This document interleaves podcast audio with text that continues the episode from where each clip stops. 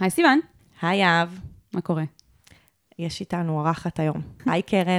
היי סיוון ויהב. קרן היום הצטרפה אלינו, כי הייתה לנו פנייה שדרשה אה, מומחית, ומדי פעם אנחנו עושות את זה, אנחנו מזמינות לכאן מומחית או מומחה או מומחים, אה, שייתנו קצת את האינפוט שלהם לגבי איזה סוג מענה צריך לתת למי שכתב לנו. אז כן, אנחנו נשמח שתציגי את עצמך, מה את עושה בחיים, וקצת את הארגון שהגעת לייצג אותו, שזה עמותת עלם. אז קודם כל, אני ממש מתרגשת להיות פה, ותודה על ההזמנה. אולי אפילו ישמעו את זה בקול שלי. אה, אז אני עובדת סוציאלית במקצועי. אה, אני באמת עובדת בעמותת עלם, שעמותת עלם היא בעצם עמותה לנוער וצעירים במצבי סיכון. ונכון להיום אני מנהלת מסגרת אה, שנקראת בית אמיתי. זו מסגרת שנמצאת באחד התחומים של עלם, שאני ארחיב עליהם קצת בהמשך. זו בעצם מסגרת לטיפול בצעירות שמתמודדות עם אה, טראומה מינית מתמשכת בילדות, אה, חלקן מתמודדות עם זה גם בהווה, ואנחנו ככה מציעות מענה אה, טיפולי קבוצתי. מדהים. אני עובדת המון שנים מול אלם, כאילו אף פעם לא הייתי בתוך אלם, אבל תמיד ממול, ופשוט ארגון מדהים. גם כן. כמה הוא ענף, וכמה, כאילו, אני, האנשים שאני עובדת מולם באלם הם פשוט אנשים מדהימים. אז אנחנו שמחות שהגעת לכאן קצת אה, כזה לייצג ולדברר, וכזה שנכיר גם ככה את ה... מבפנים, מה בדיוק אה, נעשה שם. כן. אז אני אשמח לספר, ואני גם באמת מאוד מסכימה בנוגע אה, לארגון, ואני גם אגיד שאני חושבת שמה שמאוד קסום בעלם, זה בעיקר העבודה שהיא בגובה העיניים. כן. והעמותה הזאת היא בעצם, המיוחד בזה שהיא פרוסה בעצם בכל רחבי הארץ. נכון. אה, ואני קצת אספר אחרי זה. מדהים. לעומק. איזה יופי. אז יהב, אנשים הגיעו לכאן היום בפעם הראשונה, או אנשים שתמיד איתנו, והם רוצים לדעת לאן הם הגיעו. אז בעצם הגעתם לשיט של אחרים, עצות לחיים עצמם, שזה פודקאסט שבו אנשים כותבים לנו באנונימיות על הבעיות שלהם, כל מיני בעיות, בכל מיני תחומי חיים, אה, ואנחנו מנהלות איזשהו דיון פה בפרק, אה, כל פעם בפנייה אחרת שקיבלנו, ומשתדלות לתת עצות כמה שיותר טובות, אה, גם לפונים ולפונות, וגם למאזינים ולמאזינות, שיש להם גם מה ללמוד משיט של אחרים. וככה אנחנו ממשיכות משבוע לשבוע, אז אה, תחזרו גם שבוע הבא, אם אהבתם. לגמרי. אז נתחיל? יאללה, נתחיל. אני ממש צריך את ה... אני ממש צריכה את ה... מה אני יכול לעשות במצב כזה?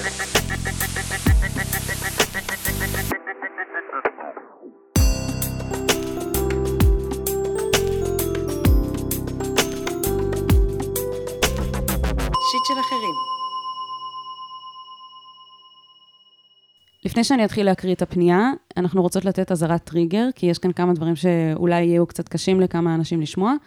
יש פה תיאורים של אלימות, אה, של פגיעה עצמית, אז אה, ראו הוזהרתם.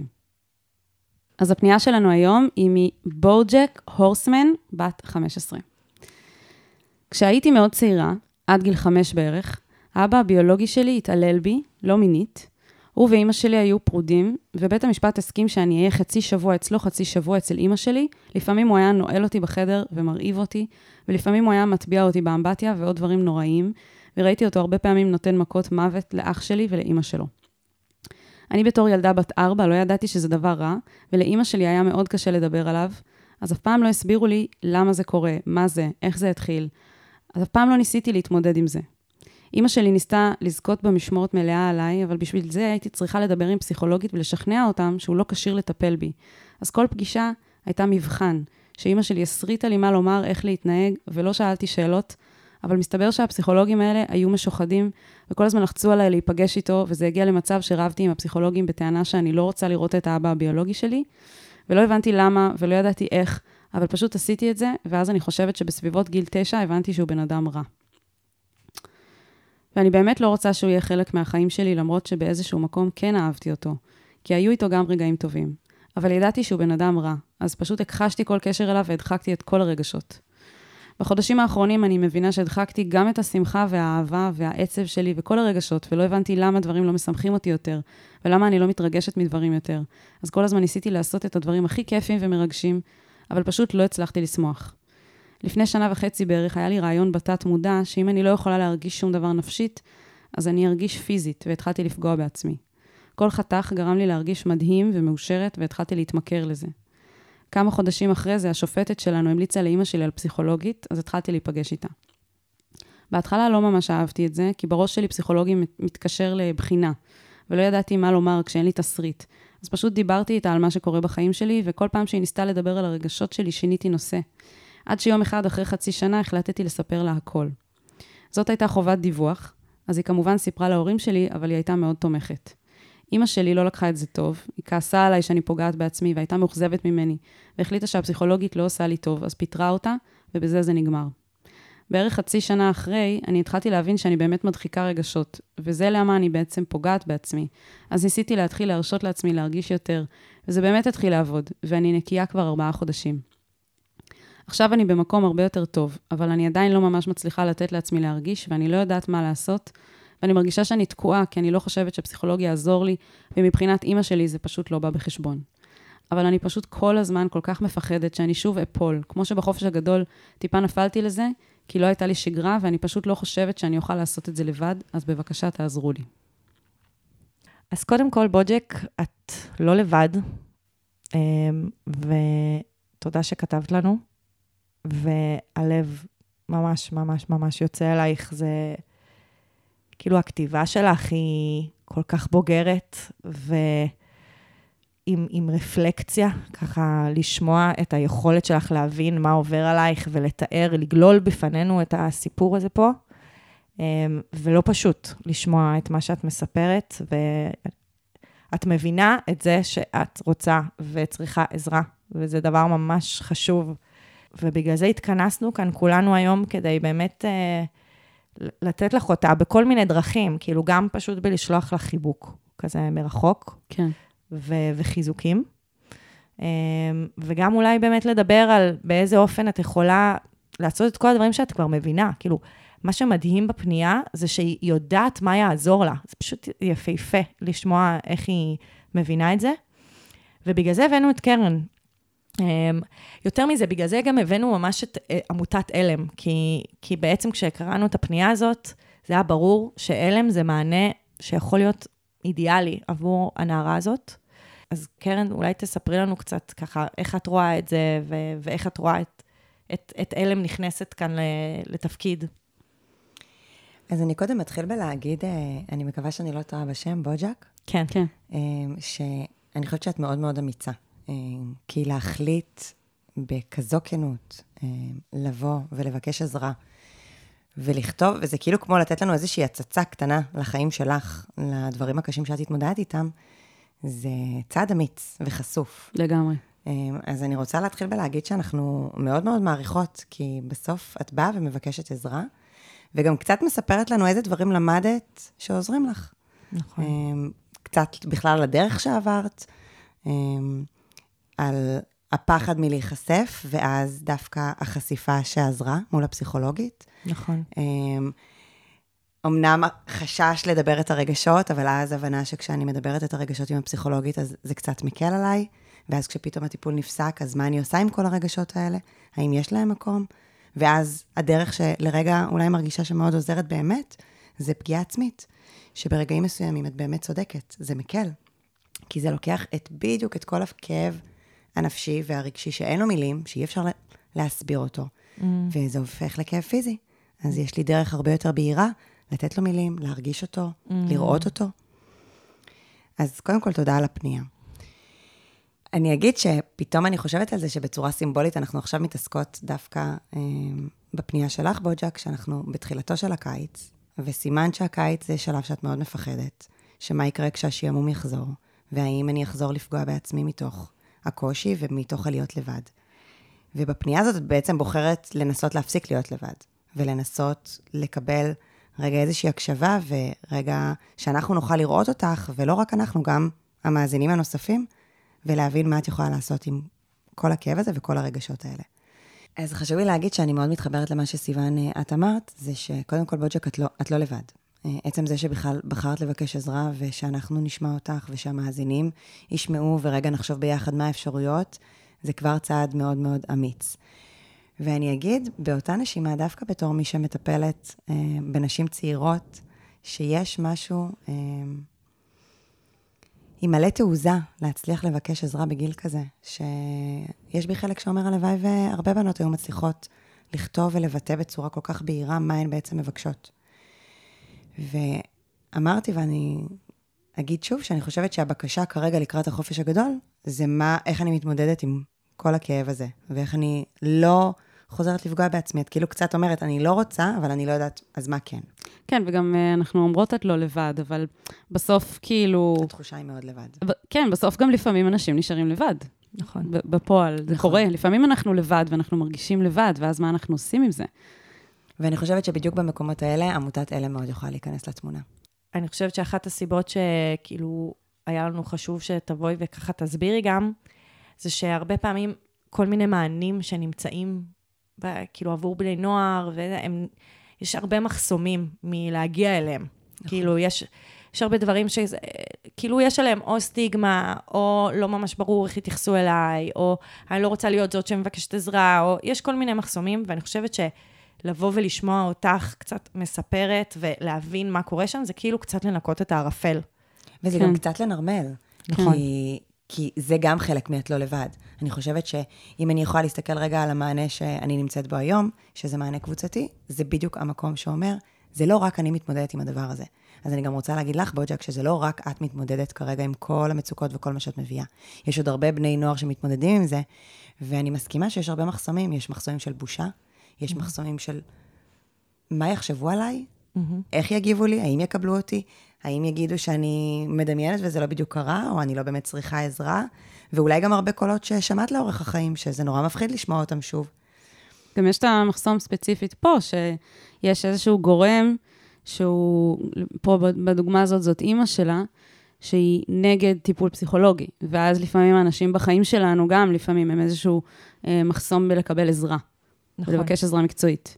ואני רוצה להוסיף עוד שני מחסומים. גם לא תמיד הכל נגיש בכל האזורים בארץ. נכון. יש מקומות, כמו למשל בתל אביב, בטח יש כאילו כל סוג של כל גיל, של כל זה, של כל, אתם יודעים, אה, כל קטגוריה, אז יש, ואז יש מקומות קצת יותר אה, נידחים, שבהם לא בהכרח נמצא בדיוק, בדיוק, בדיוק את מה שהבן אדם צריך, אלא אולי קצת ליד, ויש גם מחסומים של... אה, לפעמים יש, איך שזה נראה לי, כאילו, אם אני נערה שכזה לא מכירה עכשיו את כל המסגרות, ולא מכירה את כל הקטגוריות השונות, וזה קצת כמו כאילו להיכנס לאינטרנט ולכתוב בגוגל, וכאילו, זה פשוט עודף מידע, אני לא יודעת מה לבחור, האם מה שמתאים לי זה קבוצתי, פרטי, אני אומרת, כאילו, מי ידע לתפור לי את, ה, את הדבר שאני צריכה, איך אני אדע בכלל מאיפה להתחיל, אז אולי באמת אה, תגידי לנו קצת על עמותת עלם, כאילו, איזה מין דברים אתם יודעים להציע אה, במקרים כאלה, או מקרים בסגנון הזה. אז אני שמחה שהשתמשת במונח של לתפור, כי אני חושבת שזה באמת אה,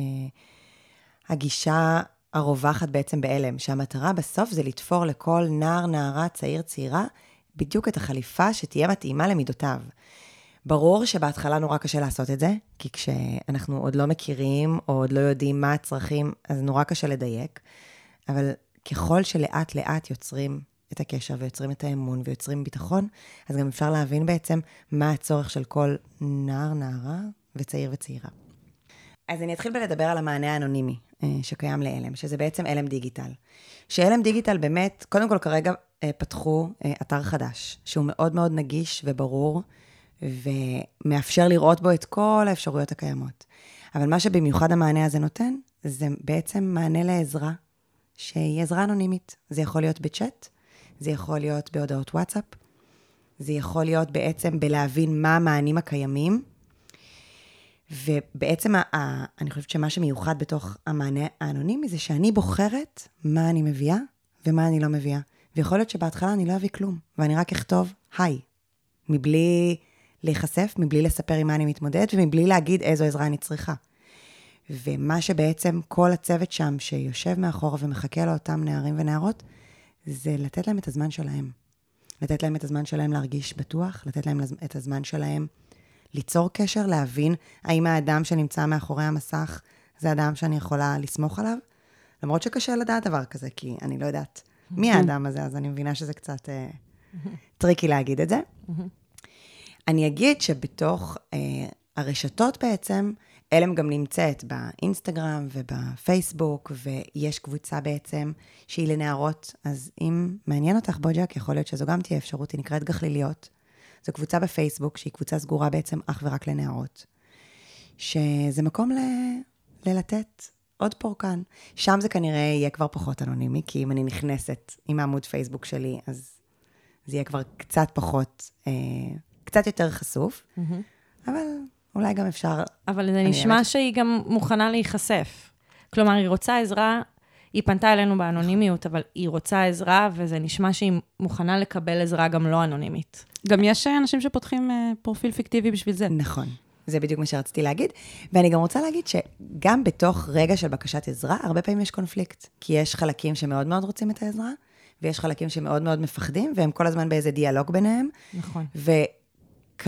וברגע שאת פנית בוג'ק, זה היה הרגע שמאוד מאוד רצית עזרה, ויכול להיות שעכשיו שאת תשמעי אותנו, את תגידי לעצמך, מה? בחיים לא, אני לא פונה לאלם, אין סיכוי. Mm. אבל אז, עוד כמה חודשים תשמעי את זה שוב, ואז את תגידי, וואלה, יש מענה כזה, אולי זה יכול לעזור לי. וזה כל הזמן לדעת להחזיק את שני החלקים האלה, כי הם באמת כאילו מרגישים כמו שני קצוות, אבל הם יכולים להתקיים בו זמנית.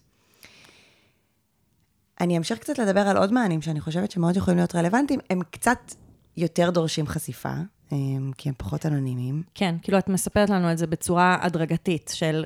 בדיוק. מה, מה, מה המענה הכי uh, פשוט, נגיש, uh, מהיר, שדורש ממנה הכי פחות חשיפה, ו... ולאט עולה, לאט. עולה ברמה. בדיוק. גם ברמה של המחויבות, לפי מה שאני שומעת, כי כשאת מתכתבת עם מישהו בוואטסאפ, זה יכול להיות באיזה רגע שאת נורא מרגישה לבד, ואת מרגישה שאת כאילו אולי תיפלי שוב לא, לאיזושהי התנהגות שאת מנסה אה, זה לא להפסיק. מחייב. זה לא כן, מחייב. אם כן. עכשיו אני רוצה לפגוע בעצמי, ואני צריכה כרגע עזרה נקודתית, כן. זה בדיוק המענה של אלם דיגיטל. בדיוק. של כן. YLM. כשאני כותבת באתר YLM, זה בדיוק מה שאני מגיעה אליו. ואז אני יכולה רק לכתוב את זה. אני לא צריכה יותר מזה כלום. מדהים. זה כאילו רק לאותו רגע שמישהו יעזור לי... חבר טלפוני. בדיוק. כן, שמישהו יעזור לי לא לפגוע בעצמי עכשיו, בדיוק. היום. ואז מדהים. לפעמים, מתוך זה שוואלה, זה הצליח, היום לא פגעתי בעצמי, אז אני יכולה לנסות עוד פעם, ואולי פעם הבאה אה, סתם לספר איך עבר עליי היום, או לספר איזה רגע טוב שהיה לי, או רגע קשה שהיה לי, ולאט לאט אני יכולה לבנות שם קשר. ומה שבאמת מיוחד בסוף בהלם דיגיטל, זה שהם ידעו להפנות בעצם לפרויקט הרלוונטי. אה, מדהים, הם בעצם עושים את כל תהליך הסינון, נקרא בדיוק. לזה, של כל המידע שיש שם בחוץ, על כל המענים השונים של כל ה... הם יכולים להתאים לה. בדיוק, הם מחזיקים, מדהים. אם אני רוצה לפנות אנונימית, ואני עוד לא בשלה להגיע לאחד המענים שתכף אני אספר עליהם, אז אלם דיגיטל, דרך זה שהם לומדים להכיר אותי, ודרך זה שאני... וואו. מספרת להם אפילו מעט את המידע, הם יכולים לנסות יחד איתי לתפור בעצם חליפה ולהגיד, תראי, יש מענה כזה וכזה, אנחנו נפנה נגיד לרכזת, למנהלת. זה פשוט מדהים, כי אני ידעתי על אלם דיגיטל, אבל אני לא חשבתי על ההיבט הזה, כן. שזה כל כך אפקטיבי במובן הזה של לדעת לאן להפנות הלאה. כן, שאפילו ברשת, כאילו שאפילו ב, בהתכתבות כאילו הלא אישית הזאת, נוצר איזשהו קשר שמאפשר לעשות את הכיוון תנועה הזה. כאילו כן. של כזה, אתה לפה, את לפה, כאילו מה יהיה נכון לכם, זה ממש יפה. נכון, זה פשוט רק דורש הבנה. כי... ו- וזה כנראה, בגלל זה אני אומרת, זה קצת טריקי, כי כאילו אני קצת אצטרך להרגיש טיפה שיש לי מקום כדי לספר, כי אחרת הצוותים של המתנדבים שנמצאים שם לא יידעו איזה מענה להציע לי. נכון.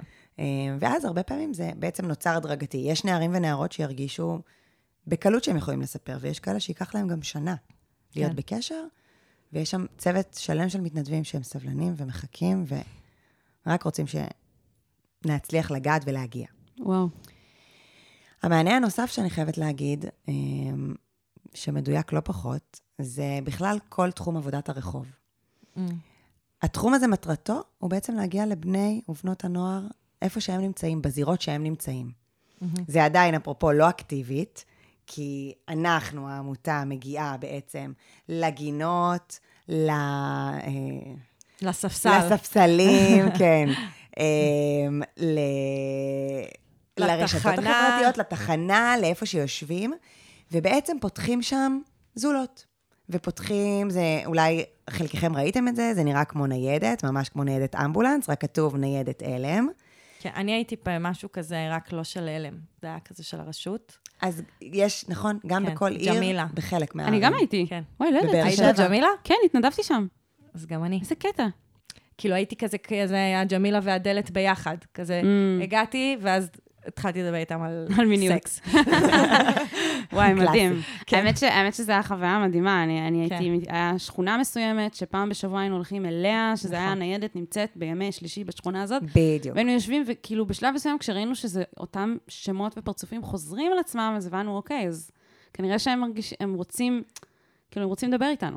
הם רוצים מישהו. שיראה אותם. זה הרעיון, זה בעצם אה, כמו תנועת נוער בלתי פורמלית. כי כאילו, אנחנו מייצרים קשר, זה, זה כביכול כל פעם אקראי, אבל זה לא. הם חוזרים לשם ואנחנו חוזרים לשם. פשוט נראה לי שיש אנשים שבאמת, אה, כל עניין התנועות נוער, זה באמת פחות, אה, פחות מדבר מדבר. עליהם. כן. וגם יש משהו בפורמלי שהוא נורא מפחיד, ואז כשבאה ניידת ויושבת איתנו בגינה, נכון. כשאנחנו יושבים החברים, זה, זה יותר נגיש, זה כן. יותר מזמין, זה אני- פחות מפחיד. אני תמיד חושבת על זה שכאילו, נגיד אה, נער עם אה, הפרעות קשב וריכוז, יום שלם יושב בבית ספר, ואז צריך כאילו לצאת מבית ספר, ללכת לתנועת נוער ולשבת עוד שעה וחצי ולהקשיב בפעולה. Mm. כמה קשה זה להיות בתנועת נוער כשאני צריך כל הזמן להיות מוחזק.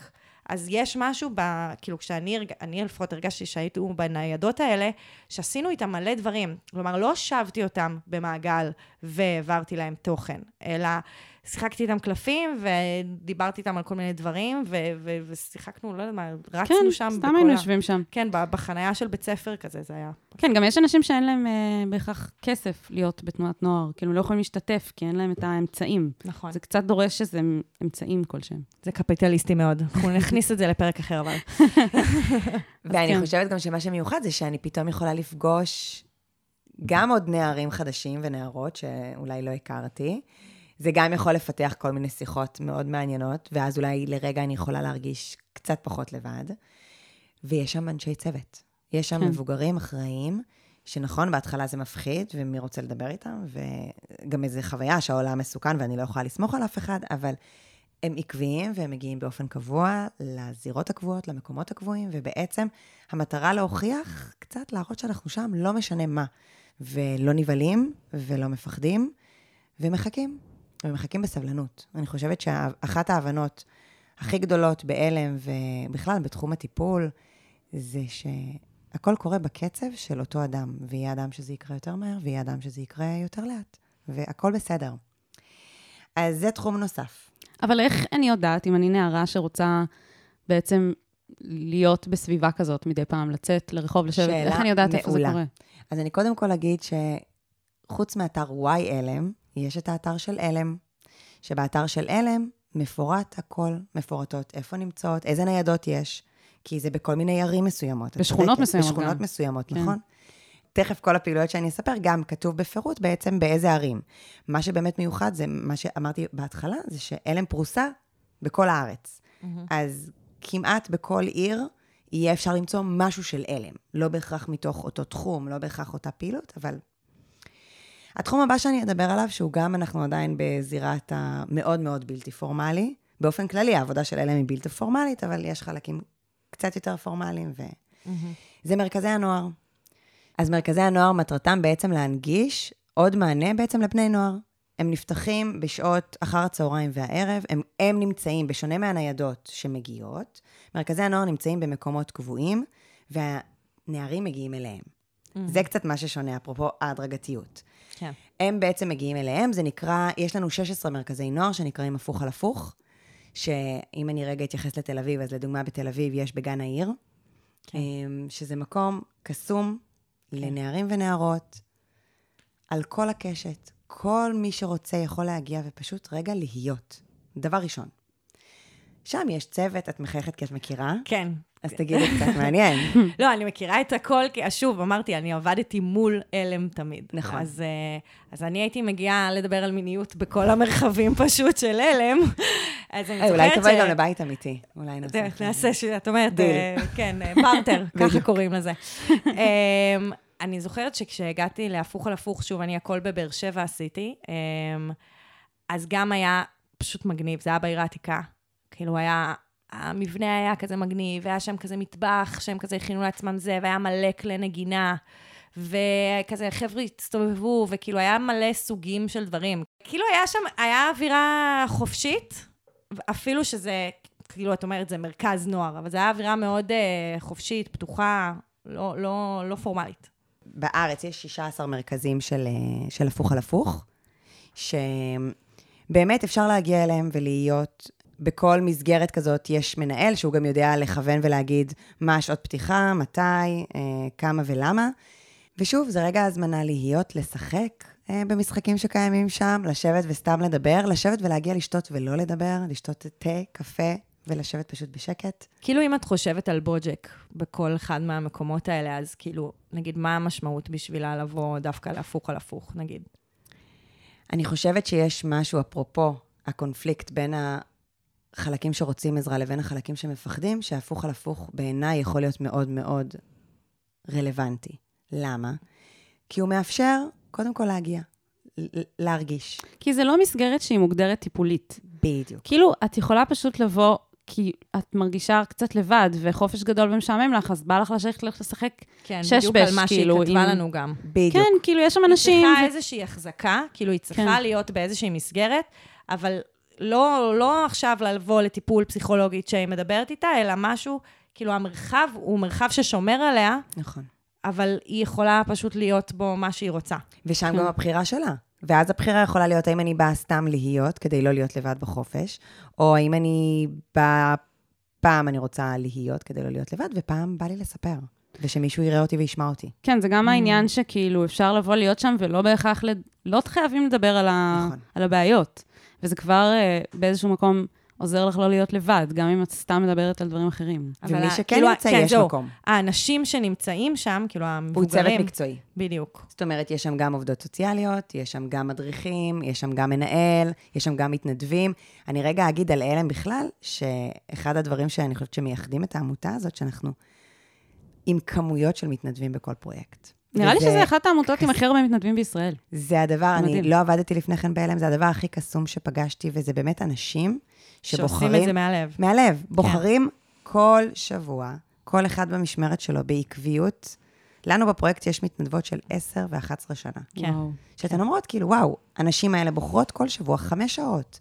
חמש שעות להגיע, לתת מהחיים שלהן, וכאילו, זו בחירה. זו בחירה לראות את העולמות הכי מורכבים והכי מפחידים. כן. יש הרבה יישובים שאין בהם בהכרח את הלם, אבל שווה גם לחפש ולבדוק אם יש משהו אחר. לפעמים העירייה או נכון. המועצה האזורית מפעילה, במיוחד בקיץ, כן, בשביל להפיג את. השעמום. כל מיני מרכזי נוער. זה בכלל, זה, זה פשוט רעיון של כאילו, מה לעשות כשמשעמם בחופש הגדול? גם אם אנחנו לא מנסים להימנע מפגיעה עצמית או משהו כזה, פשוט הרבה פעמים כל מיני דברים קורים בגלל שעמום. אז כאילו, לכל בני הנוער שמקשיבים, או בכלל, צעירים, כאילו זה... חפשו את המקומות שבהם יש כאילו אה, מקום להיות בו. יש כל מיני... זה גם חפשו את המקומות, וגם אם לא מצאתי את המקומות, או לא בא לי ללכת למקומות, איך אני קצת מנהלת לעצמי. את הסדר יום קצת. Mm, כי אני חושבת שזה מה שהכי מורכב בחופש הגדול, נכון. שפתאום יש ריק של מלא שעות, שאין מה לעשות בהם, ואז מתוך הריק הזה, אז יש מחשבות, יש דברים שמטרידים, יש דברים שמפריעים, ואז נכנסים לאיזשהו פלונטר. אז אולי בוג'ק ולעוד כל מי שמקשיב לנו, מאזין לנו, סליחה, אה, אולי גם לחשוב על איך אני ממלא וממלאה את הסדר יום שלי, מה אני עושה. וכן, אני גם רגע רוצה לחזק את בוג'ק על האמירה של אני רוצה לתת מקום לרגשות, כי זה משהו שאפשר להחליט. שעכשיו עשר דקות אני מאפשרת לעצמי להרגיש. ובעוד עשר דקות, כשאני סיימתי להרגיש, אני רגע עושה קאט. וקאט ברור, ובוחרת לעשות משהו שאני אוהבת, לראות סדרה, אה, לכתוב, לצייר, לא משנה. אה, אז גם אם אין בי כרגע את הכוחות לגשת לאחד המרכזים שאנחנו מדברות עליהם ואחד הפרויקטים, אז איך אני קצת מנהלת את הימים בחופש הגדול, שזה באמת נורא נורא מורכב. כן. משהו נוסף, סליחה, ממרכזי הנוער שחשוב שידעו, זה שגם יש מרכזים אה, רב-תרבותיים, Mm. שהם נמצאים אה, בהרבה ערים שהן מעורבות, שנקראים מגדלור. לדוגמה, בעכו יש, אני מקווה Mm. שאני לא טועה. כן. אה, אז אני לא יודעת מאיפה את, בוג'ק, אבל קיים גם מקומות שנקראים המגדלור, וגם הם מרכזי נוער, זה פשוט שם שונה מהפוך על Mm. הפוך. אוקיי. תחום נוסף, שזה התחום שאני נמצאת בו, שאני יכולה לדבר עליו שעות, אבל אני אנסה מאוד מאוד מאוד אה, לתמצת, זה בעצם נקרא תחום קצה. תחום קצה נותן מענה לצעירים וצעירות, אה, נערים ונערות שנמצאים בעצם בקצה הרצף. זה בעצם אותם נערים ונערות וצעירים וצעירות, שבעצם מודרים מהחברה. ומעצם היותם מודרים מהחברה, הם נאלצים לשרוד. והם נאלצים לשרוד בהרבה מאוד אה, דרכים, חלקם בזנות, חלקם ב... הם חסרי בית, חלקם מתמודדים עם התמכרויות. בסוף, כל הדרכי הישרדות האלה, mm-hmm. לצערנו, רובם מתמודדים לרוב עם פוסט-טראומה, או פוסט-טראומה מורכבת, כי זה הבסיס. מה שעכשיו בעצם מניתי, זה בעצם הדרכים שהם סיגלו לעצמם כדי להצליח לשרוד בעולם הזה. Mm. אבל הדרכי הישרדות האלה נבעו באמת כתוצאה אה, מפוסט-טראומה ומפוסט-טראומה מורכבת. אז רגע, אני אעשה סדר. יש את ה... בעצם אירועים שקרו והשאירו באדם טראומה, פוסט-טראומה, ויש את מה שהבן אדם עושה בשביל להתמודד עם הטראומה, וזה לפעמים דברים שהם אה, גם יכולים לפגוע.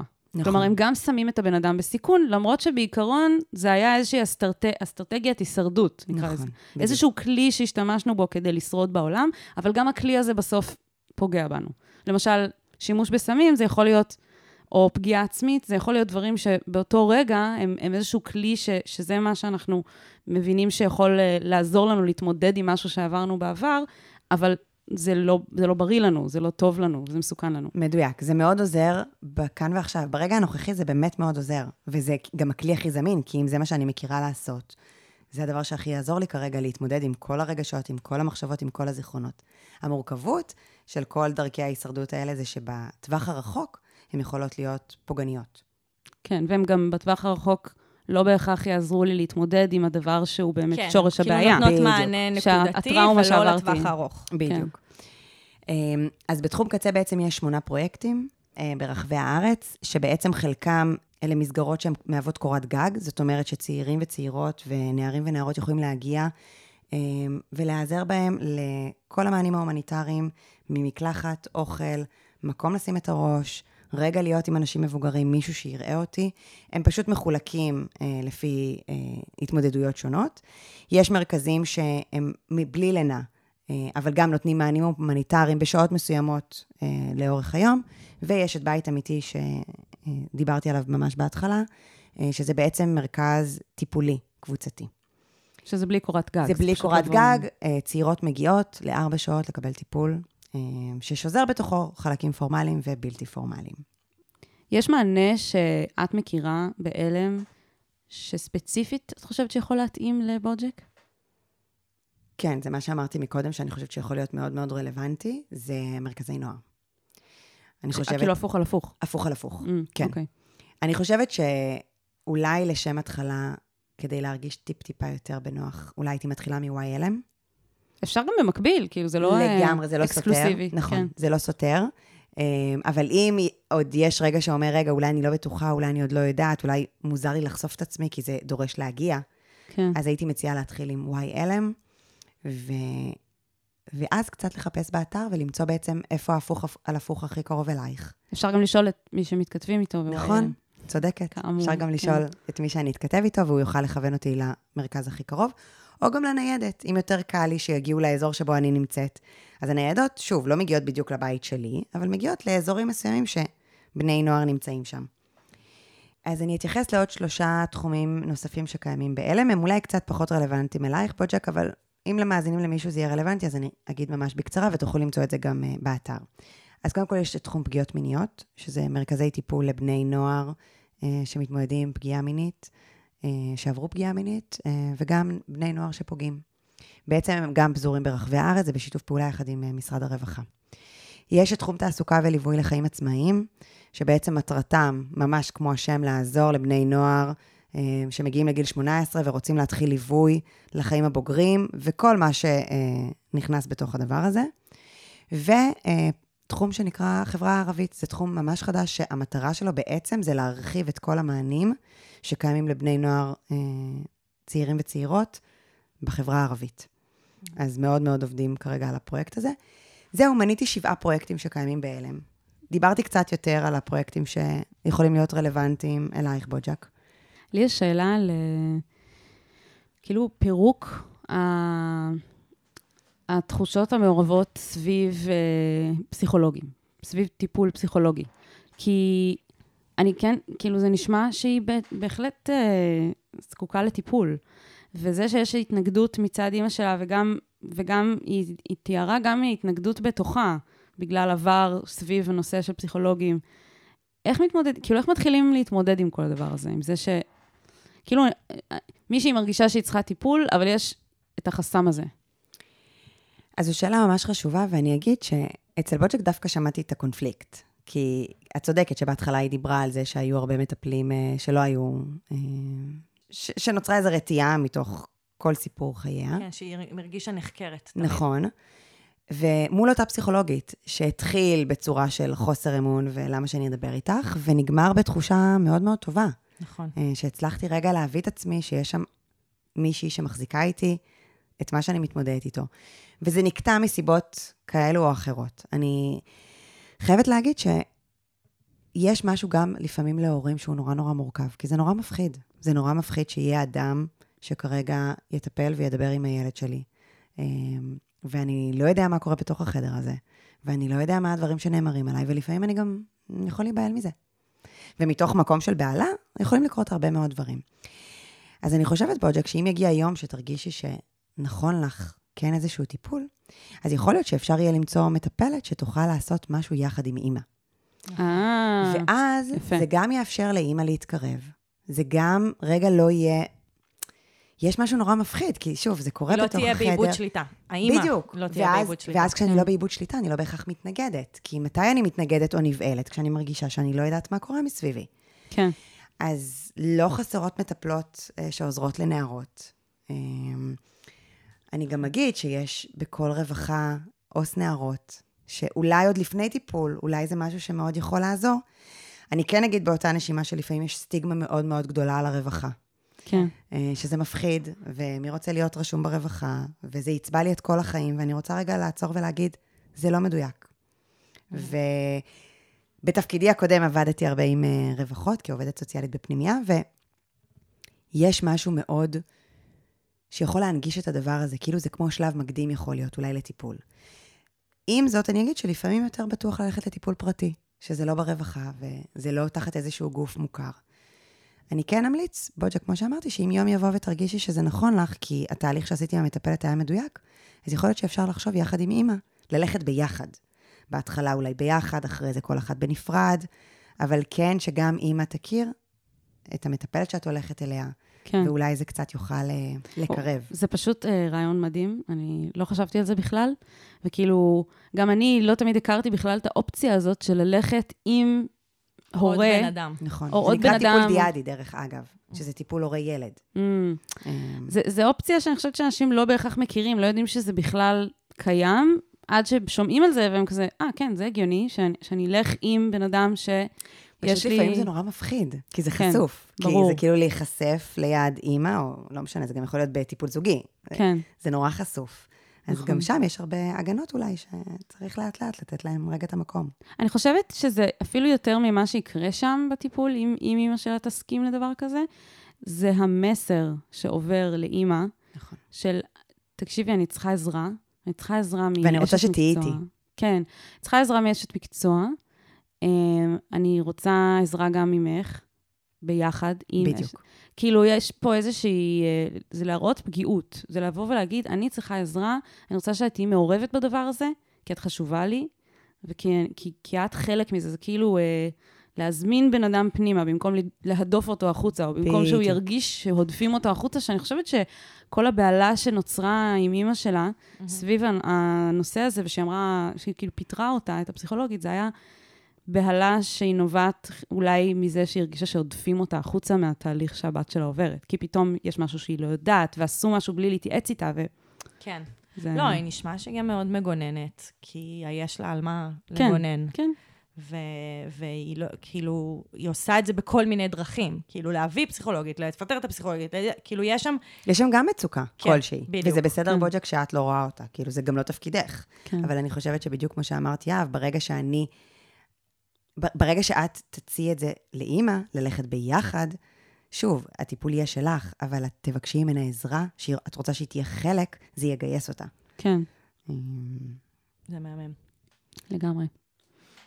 אז באמת אנחנו, כאילו, בחופש הגדול עכשיו, אה, תהיתי אם באמת יש לך טיפים בתור מישהי שעובדת בעלם, ארגון שעובד עם בני נוער, באופן כללי, איך, נקרא לזה, איך לשרוד את החופש הגדול. כי יש שם הרבה אתגרים, לא רק במובן הזה של, שבוג'ק מעלה, אלא כל מיני אתגרים חברתיים, ו- ואיך להתמודד עם אה, להיות בבית, כמו שאמרת, עם לוז, שהוא כאילו פתאום מאוד, אה, יש מלא ואקום וזמן. ו...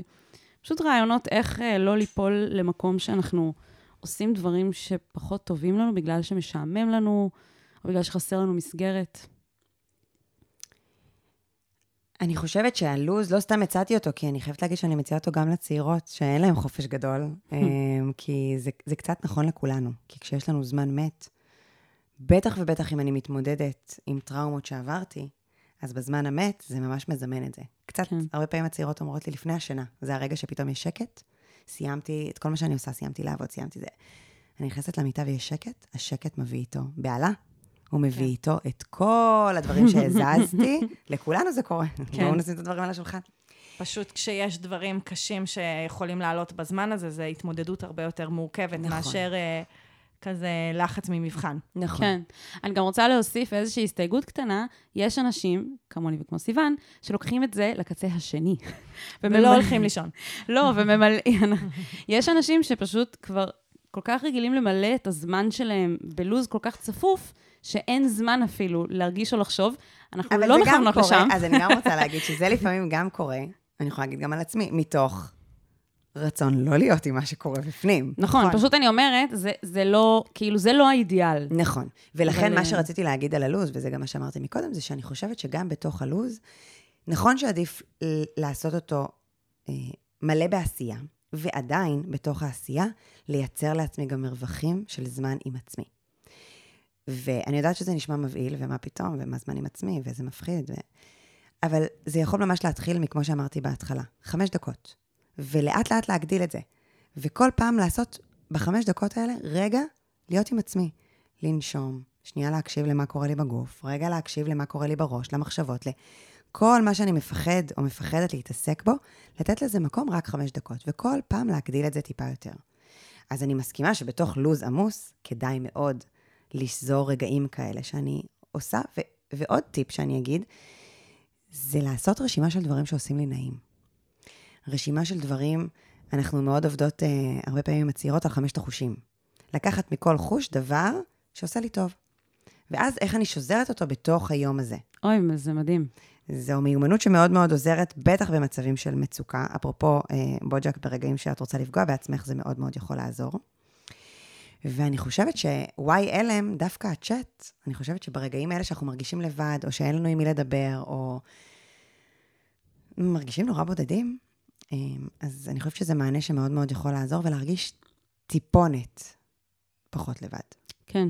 אגב, עשייה, אני חושבת שהחופש הגדול זה זמן מעולה למצוא איזשהו תחום שמעניין אותך או כיף לך אמ, ולהתנדב בו.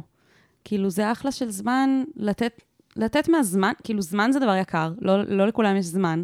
ואז פתאום אנשים בחופש הגדול, יש להם זמן, לא יודעת, את אוהבת חיות, את יכולה להתנדב באיזה חוות חופש, את אוהבת אה, אה, ילדים קטנים, את יכולה להתנדב באיזה קייטנה, כל מיני דברים כאילו, זה בעיקר שאלה של מה, מה עושה לך טוב, ואז איך את משלבת את זה עם לתת מהזמן שלך, ו- וגם לעשות טוב לאחרים, שזה משהו שמאוד אה, ממלא. להרגיש כן. טוב. נכון. כן. נכון. והוא גם עוד יותר יכול לעזור עם התחושה של הבדידות, כי כשאני כן. עוזרת, אני כאילו פתאום, יש לי משמעות. נכון. כן. והרבה פעמים כשאני בודדה, אני מרגישה שאין לי שום משמעות בעולם. כן, שאם נכון. אני לא אהיה פה, זה לא יהיה משנה לאף אחד. כן. בדיוק. נכון, זה יפהפה, ממש לחשוב ככה. כאילו מעניין, אני חושבת שעשינו איזשהו מהלך כזה של, כזה נתנו הרבה מענים מאוד פרקטיים, ולאן את יכולה ללכת, ו- ו- וגם עכשיו בחופש, ואיך להשיג את עצמך, וכאילו, אני רוצה רגע להתייחס למשהו שהבנת, ושאת, כאילו, את כתבת, בתוך הסיפור שלך את הבנת אותו, ואני רוצה לחזק את זה, ושתטמיעי את ההבנה הזאתי, שבעצם אמרת שכשאת חוסמת את כל הרגשות שלך, אז מתחיל כאב בעצם הרבה יותר גדול, אה, וזה בגלל הפחד להרגיש כאב. אז אני רוצה, אני מתארת לעצמי שראית את הסרט הכל בראש, אבל... סרט מעולה. זהו. מדהים. אבל, אבל גם אם ראית אותו, אני חושבת שאת יכולה להכניס את זה בתוך הדברים שעושים טוב. כאילו פשוט לראות, את הסרט, כן. לראות שוב ושוב. כי המסקנה שלו, הרי מה בעצם, אני אעשה ספוילר לכל מי שלא, כאילו לכל מי שאולי לא ראה את הסרט, הוא סרט מצויר, אמ, שבעצם אם אנחנו לא מאפשרים לעצמנו להרגיש אה, כאב, עצב, אה, אכזבה, אה, כל הרגשות הכואבים שהם פחות נעימים, הם פחות אה, סקסיים, אה, לא יודעת, קנאה וכולי, אנחנו גם לא יכולים להרגיש את כל המנעד השני, שזה אה, שמחה והתרגשות ואהבה ומלאות. ו- וכיף וצחוק. וכיף וצחוק, בדיוק. כאילו, את הבנת את זה, אה, בוג'ק, את ממש כתבת את זה, זה היה יפהפה.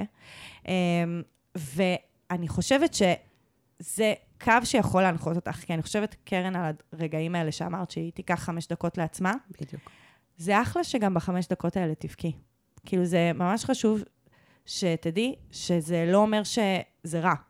אם בחמש דקות האלה את פתאום תקשיבי לעצמך ואת, ויעלו דמעות, אז זה בסדר לא לחנוק אותם ולא להתעלם מהם ולא להגיד, אוי, לא, זה סימן שאני רוצה לחתוך את עצמי. אולי להפך. להפך, כן. זה, זה, את, את מבטא, את נותנת ביטוי לכאב הזה שיכול להיות מתרוצץ בראש בכל מיני, כאילו לאורך כל היום, ואין לו את הביטוי, ואז ב, ב, בחמש דקות האלה שאת נותנת לו ביטוי, זה דרך הרבה יותר מסתגלת והרבה יותר טובה לנפש שלך, באמת מאשר להכאיב בצורה פיזית. את כן. כאילו כמו מגדילה את היכולת לשאת, כי ברגע כן. שאם אני עם שתי דקות מרגישה ובוכה וכואבת ומאוכזבת, אני כאילו מגדילה את היכולת שלי להחזיק רגע רגשות שהם לא נעימים. נכון. אני תמיד מדמה את זה אה, לבנות, שזה כמו להכניס את כל הצעצועים כרגע לארון ולסגור. הארון מחזיק. מחזיק יום, יומיים, חודש, חודשיים, שנה, שנתיים, מתישהו הארון ייפתח וכל המשחקים ייפלו. זה בדיוק התיאור שדיברת על הרגשות. אז מה שסיוון את מציעה, אני חושבת שזה מדויק, כי אז זה כאילו לסדר את הארון. זה לא להשאיר את הצעצועים כן. מפוזרים שם. כן. כן, זה לתת לעצב את המקום שהוא צריך מדי פעם. בדיוק. כן, ובאמת- כל רגע שיש לו מקום בארון. בדיוק. בעצם, בדיוק. זה מה שאת אומרת. אבל אז כדאי לסדר פשוט. כי כן, אם אני כן. רק דוחפת, אז... אז כן. הם התפוצצו החוצה. אני גם רוצה להגיד לגבי לבכות, שהרבה פעמים אנחנו מתייחסים לבכי כאיזשהו סממן לזה שמשהו לא בסדר איתנו, ואנשים קצת מפחדים לבכות, או אם הם רואים שהם בוכים קצת יותר מהרגיל, אז הם אומרים, מה לא בסדר איתי, אולי אני בדיכאון. אני חושבת שלבכות זה דבר ממש ממש בריא. זה ממש ו- ממש נורמלי. ממש נורמלי וממש, במיוחד כאילו, את עוברת משהו לא פשוט, את עברת דברים לא פשוטים. לבכות הרבה פעמים, לי זה נותן, זה, זה נותן ריפוי, כאילו. לפעמים אני נזכרת במשהו קשה שעברתי ואני בוכה, ואני מוציאה את זה איזה כמה דקות, ואז אני יכולה לנשום ויותר קל לי, ואני ממשיכה כאילו הלאה. זה ממש, אה, לא צריך לפחד מזה, נכון. באופן כללי. נכון, זה... אני חושבת שאפילו לדמעות יש איזשהו ערך מרפא בתוך ה... כאילו שהן משחררות שם איזה משהו. לגמרי. לא זוכרת איזה הורמון או איזה משהו נכון, ש... ברמה הביולוגית. ש... שעוזר כן. לנו ממש להרגיש טוב יותר אחרי זה, זה איזשהו זה- קתרזיס. זה גם הסיבה שיותר קל להירדם אחרי זה. אנשים נכון. בוכים לפני נכון. השינה, ואז הם כאילו נרגעים. כן. אני חושבת אנחנו שלפעמים- מעודדות אותך לבכות. לבכות, כן. בדיוק. לא, אותך זה גם נורא כולם. קשה, כי במשך שנים אומרים לנו, מי שבוכה, חלש. נכון. ואנחנו רוצות להגיד שלא. ממש מי לא. שבוכה, חזק.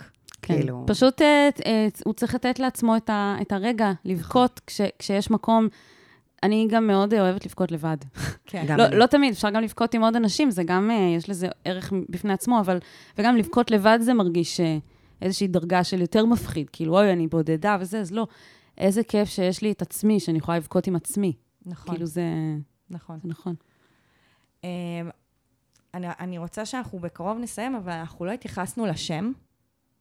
ו... וואי, אני מה זה רציתי, ואז אמרתי, אני לא יודעת, כי תמיד השם זה אלמנט, אה, יש בזה אלמנט קומי להתייחס לשם. נכון, אבל דווקא בהקשר הזה, זה, הסדרה היא, כן, היא גם כזאת, היא פילוסופית. הסדרה בוג'ק? הורסמן, כן. שזה, שעל שמה היא נתנה את השם, אה, זו סדרה שבה יש אה, הגיבור הראשי, שקוראים לו בוג'ק הורסמן, הוא, הוא מתמודד עם המון... הוא אה, סוס, נכון? הוא סוס, אבל הוא בעצם בן אדם, הוא סוס הוא שחי. חצי סוס אדם. כן. כן. ויש גם עוד חיות, שזה מגניב בזה, אבל הוא, אה, חלק מהסדרה בעצם חושפת המון המון טראומות שהוא עבר בילדות, ואיך הוא מתמודד עם זה. כן. וואו, אני היא חייבת לא סתם- לראות. את לא, חייבת יש לראות. פה, לא ראיתי. יש פה נערה חכמה. כן, כן. ברמות. וואו. מאוד יצירתית, גם הכת- אהבתי. כן, גם הכתיבה שלה וגם הבחירה של השם. כן. זה כאילו, אנחנו רק רוצות... כאילו ממש הרבה פעמים אנחנו מדברות פה על אה, צמיחה פוסט-טראומטית. כאילו, ואיזה פוטנציאל יש לה שמתוך הביצה אה, צומח הלוטוס, כאילו, מתוך הכאב וה, והסכלה וה, והדברים הקשים, ויש לך את הכוחות, כאילו, אנחנו שומעות שיש לך את הכוחות, זה פשוט לנתב אותם. אה, למקום של צמיחה, ואני חושבת שזה מחבר גם באמת להתנדבות. ו... יצירה, עשייה. וליצירה, ובאמת, כל הדברים האלה, כאילו יכול להיות שאת יודעת, את תגדלי להיות איזה מאמה תרזה כזאת, עם כל מה שיש לך שם, איזה באמת. ציפיות שמת לה, יש לך לא, רף ב- מאוד גבוה. דווקא מאמה תרזה בעיניי זה מאוד, אה, כזה, זה לא, גיש, זה לא איזה משהו אחד, זה מאוד... אה, יש לזה הרבה ביטוי, סוגים של אה, מאמה כן, תרזה. כאילו, יכולה גם להיות פשוט הדמות המחבקת עבור אנשים, היא כאילו יכולה להיות איזשהו, כאילו, כתב אני תומכת. חושבת שקודם זה יצטרך להיות עבור עצמה. ואז נכון. יהיה אפשר גם עבור אחרים. נכון. כן. כן, יש שם עוד איזה שלב בדרך. לא, אני, אני, אני אומרת שיש לך פוטנט, כאילו, לגמרי. פוטנציאל לצמיחה מטורף עם הכוחות שיש לך, כן, ממה שאת, כאילו, ממה שאנחנו רואות בכתיבה שלך. לגמרי. וממש תודה גם שהעלית את, ה, את הסוגיה שאת מעלה, כאילו יש פה כמה סוגיות, אבל זה מדהים, אה, כל בן אדם שכותב לנו, או כותבת לנו, תמיד עולם. אנחנו אומרות, כאילו, גם זה עולם, וגם תמיד אנחנו אומרות, זה ממש הזדמנות לדבר על הדברים האלה בשביל האנשים שמפחדים לכתוב, ולא, שהם לא העיזו. בניגוד נכון. לבורג'ק הורסמן, שהיא העיזה ופנתה, יש כאלה שעדיין נשארים עם זה לבד, והנה זו ההזדמנות uh, לתת את כל הידע הזה שהבאת לנו, ו- וממש תודה על זה, uh, לה- להביא את זה לכל שאר האנשים, גם. נכון. נורא שמחתי להתארח. וואי. כל ההתרגשות. והלחץ. את ממש מהממת. כן. ואני חושבת שעלם אה, עשו עבודה טובה שהם הכניסו אותם- אותך לכוחותי- לכוחותיהם.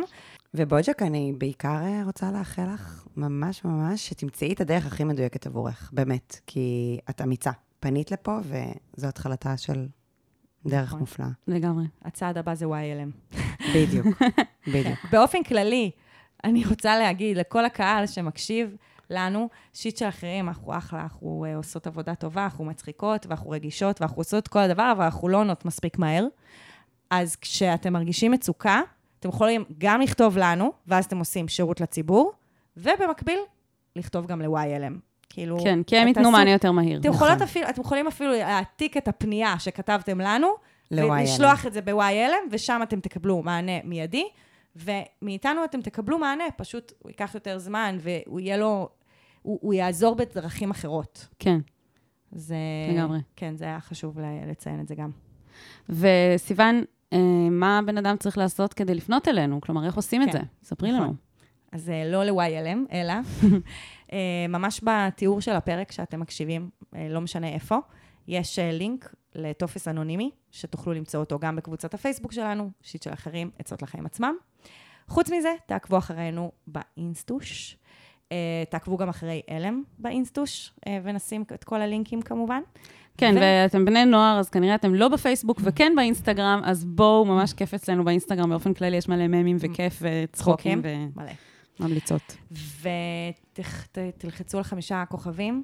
תדרגו אותנו, תדרגו איפה אותנו. שאתם לא מאזינים לנו, לא משנה איזה אפליקציה או, נכון. או פלטפורמה. בעיקר המאזינים החדשים שהגיעו דרך אלם. כן. עכשיו, חמישה כוכבים. אם אתם uh, מצאתם משהו בפרק הזה שעזר לכם, או uh, עשה לכם טוב, ואתם רוצים להעביר את זה לחבר או לחברה, או למישהו שקרוב אליכם, אז גם תפיצו. Uh, זו נכון. המטרה שלנו, לעשות פה טוב.